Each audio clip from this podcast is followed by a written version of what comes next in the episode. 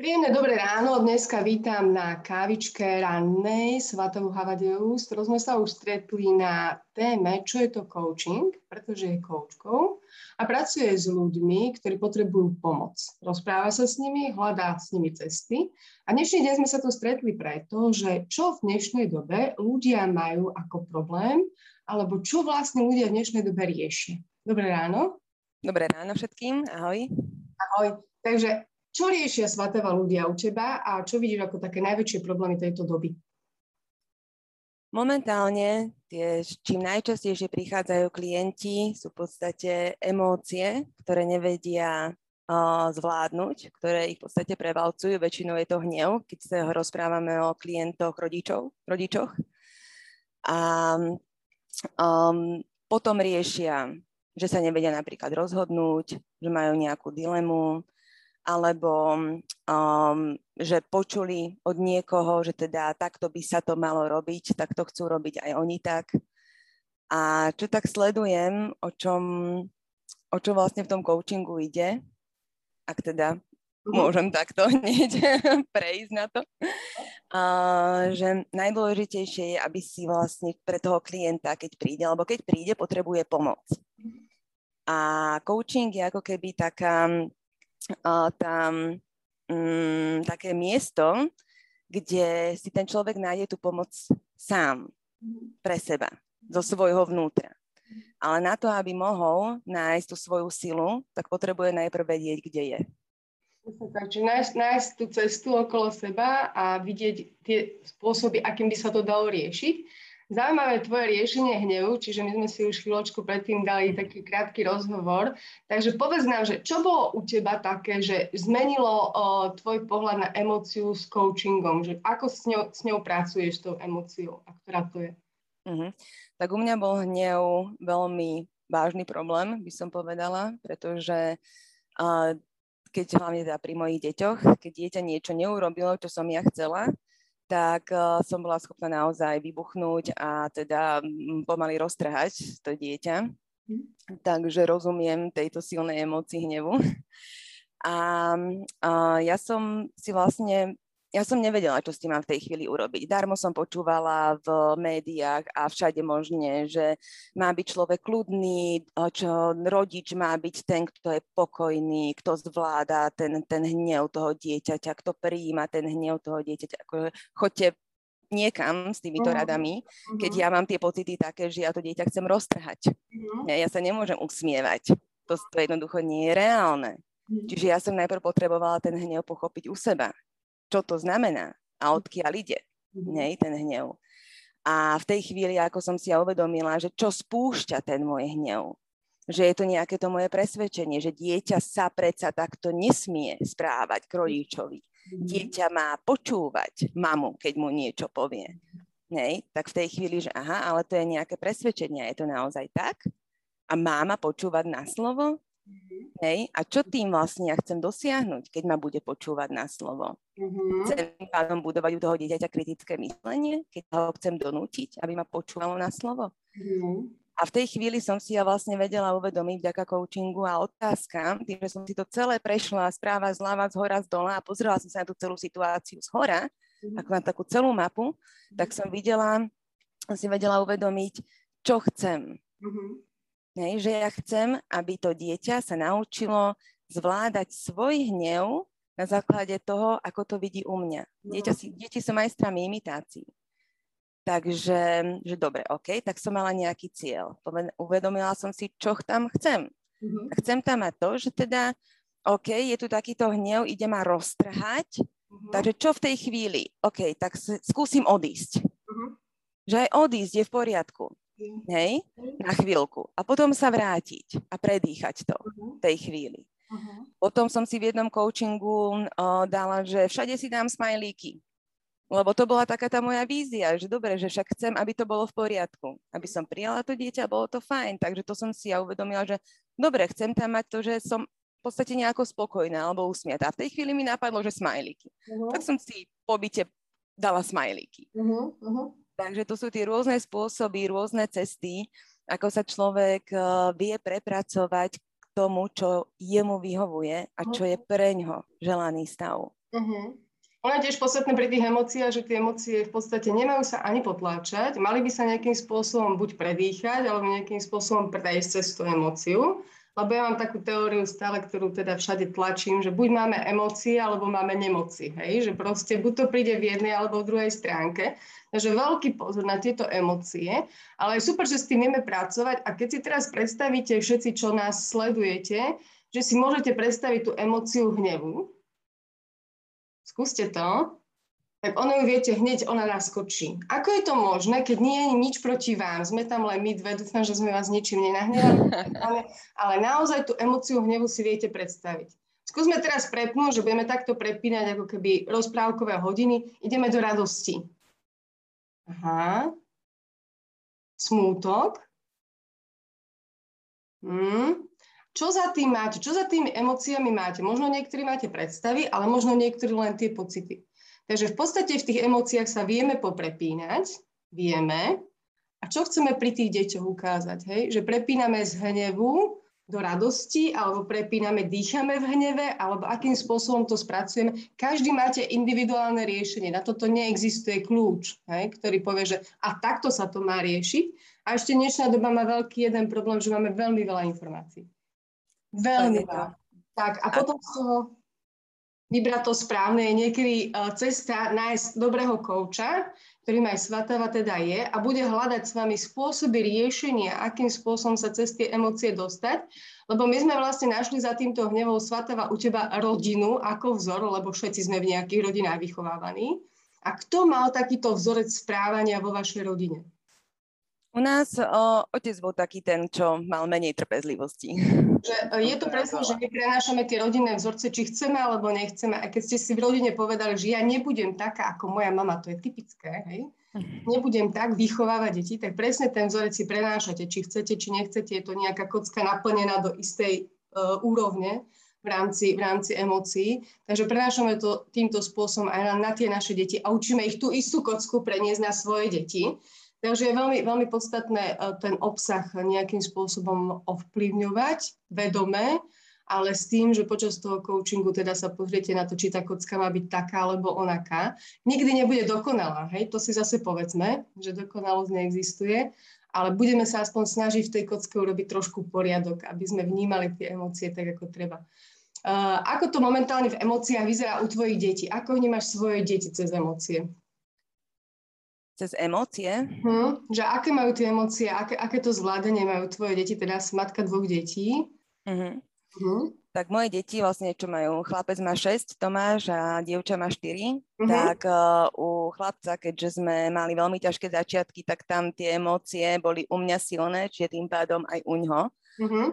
A ja som absolútne nevedela spracovať uh, Tomášové emócie, ktoré mi síce dával takto, že mm. mami tu sú, ale ja som s nimi nevedela pracovať. Mm-hmm. Uh, takže ja som vlastne tiež potrebovala spoznať najprv svoje.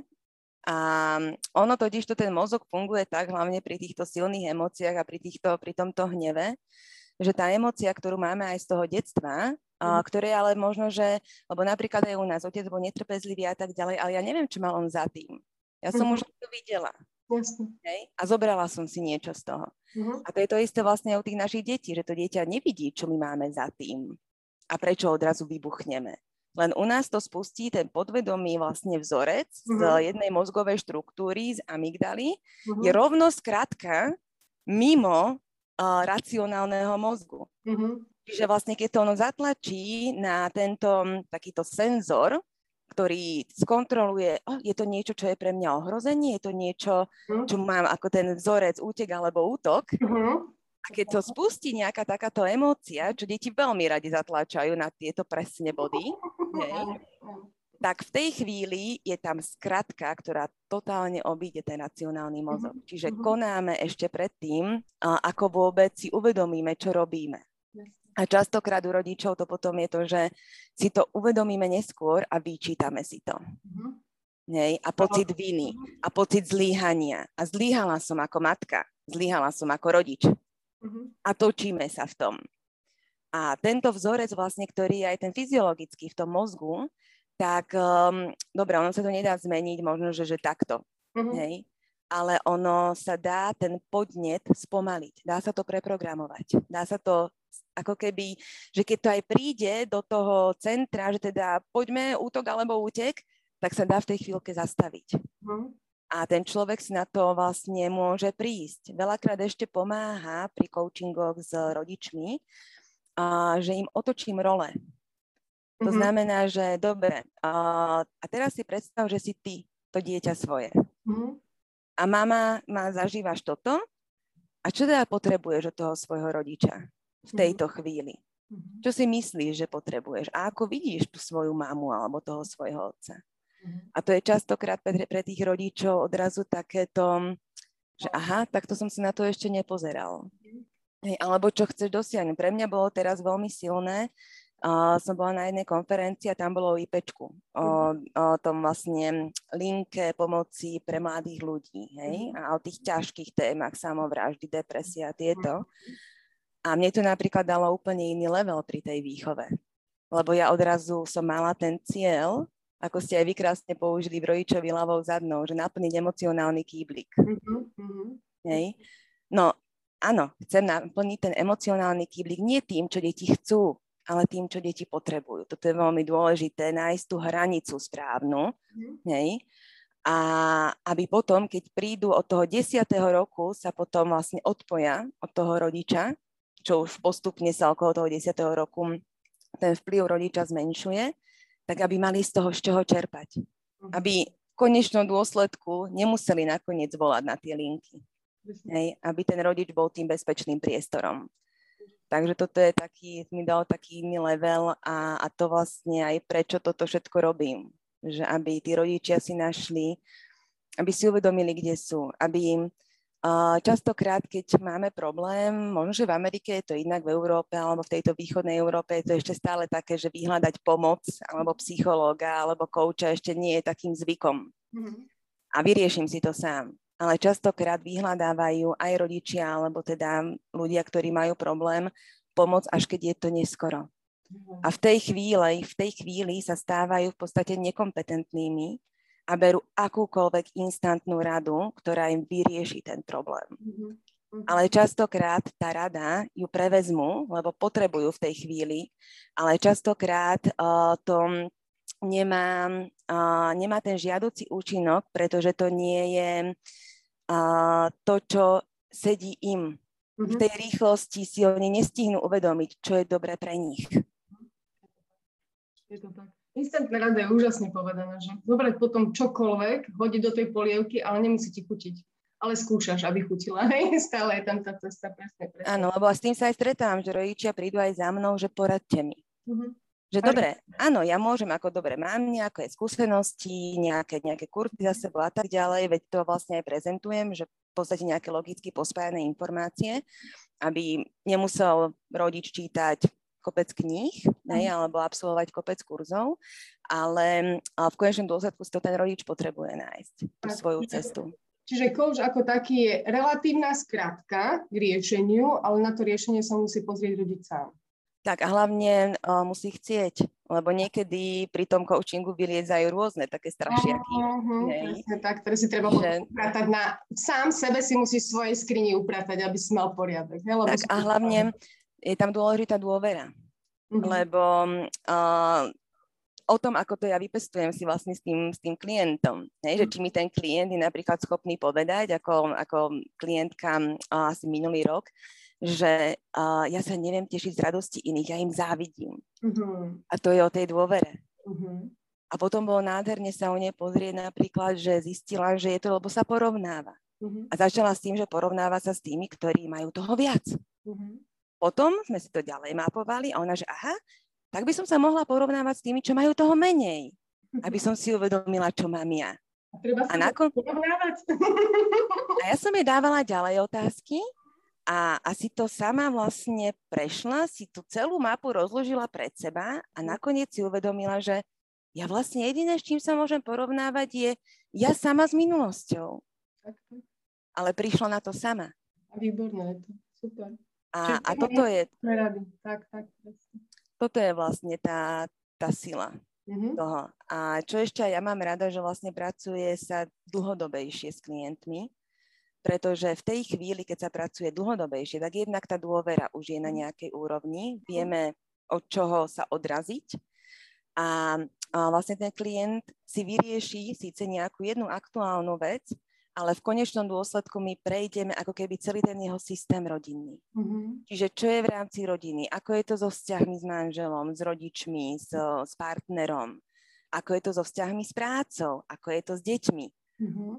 A v podstate v konečnom dôsledku sa, a čo je môjim cieľom, že aby ten klient ma už nepotreboval.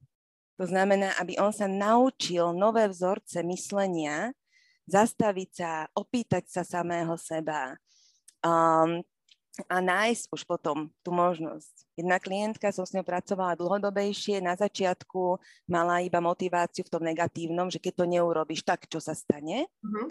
A asi po šiestich alebo siedmých, no, šiestich mesiacoch tej spolupráce som ja vlastne už uh, ju len počúvala. Uh-huh. Ona povedala, že a toto je moja dilema a išla sama. A takto som by som sa mohla opýtať. A asi by si sa ma opýtala toto, a, a potom som jej dala nejakú jednu otázku a, a išla sama. Mm-hmm. Čiže ona vlastne zmenila to svoje nastavenie, tú svoju mysel a odrazu mala tú motiváciu v tom pozitívnom. A to má oveľa väčšiu silu ako motivácia v tom negatívnom. Super, takže uh, v rámci skupiny si nám ešte písala, že je možno sa dostať k tebe na jedno stretnutie zdarma cez aplikáciu Calendly sa to volá. Calendly, áno. A, takže túto možnosť e, vám dáme rovno aj podmienku po tento rozhovor, čiže keď sa chcete stretnúť so Svatou, nech sa páči. S tým, že to môže, môže sa diať online, tak ako my dve sa teda spolu stretávame momentálne, ale dá sa to robiť aj naživo, Svatova? Áno, v rámci Bratislava Devínska Nová Ves. Takže kto bude chcieť v tejto oblasti Svatovak sa rada s vami stretne a kto bude chcieť v aplikácii Zoom alebo v inej, tak uh, tiež bude táto šanca. Takže ďakujem pekne za rozhovor, Svatova. Ďakujem aj ja za túto možnosť a príležitosť. A vidíme sa určite na ďalšom rozhovore, ktorý už chystáme, takže tešíme sa na vás. Ďakujem, ahojte, dovidenia. Dovidenia.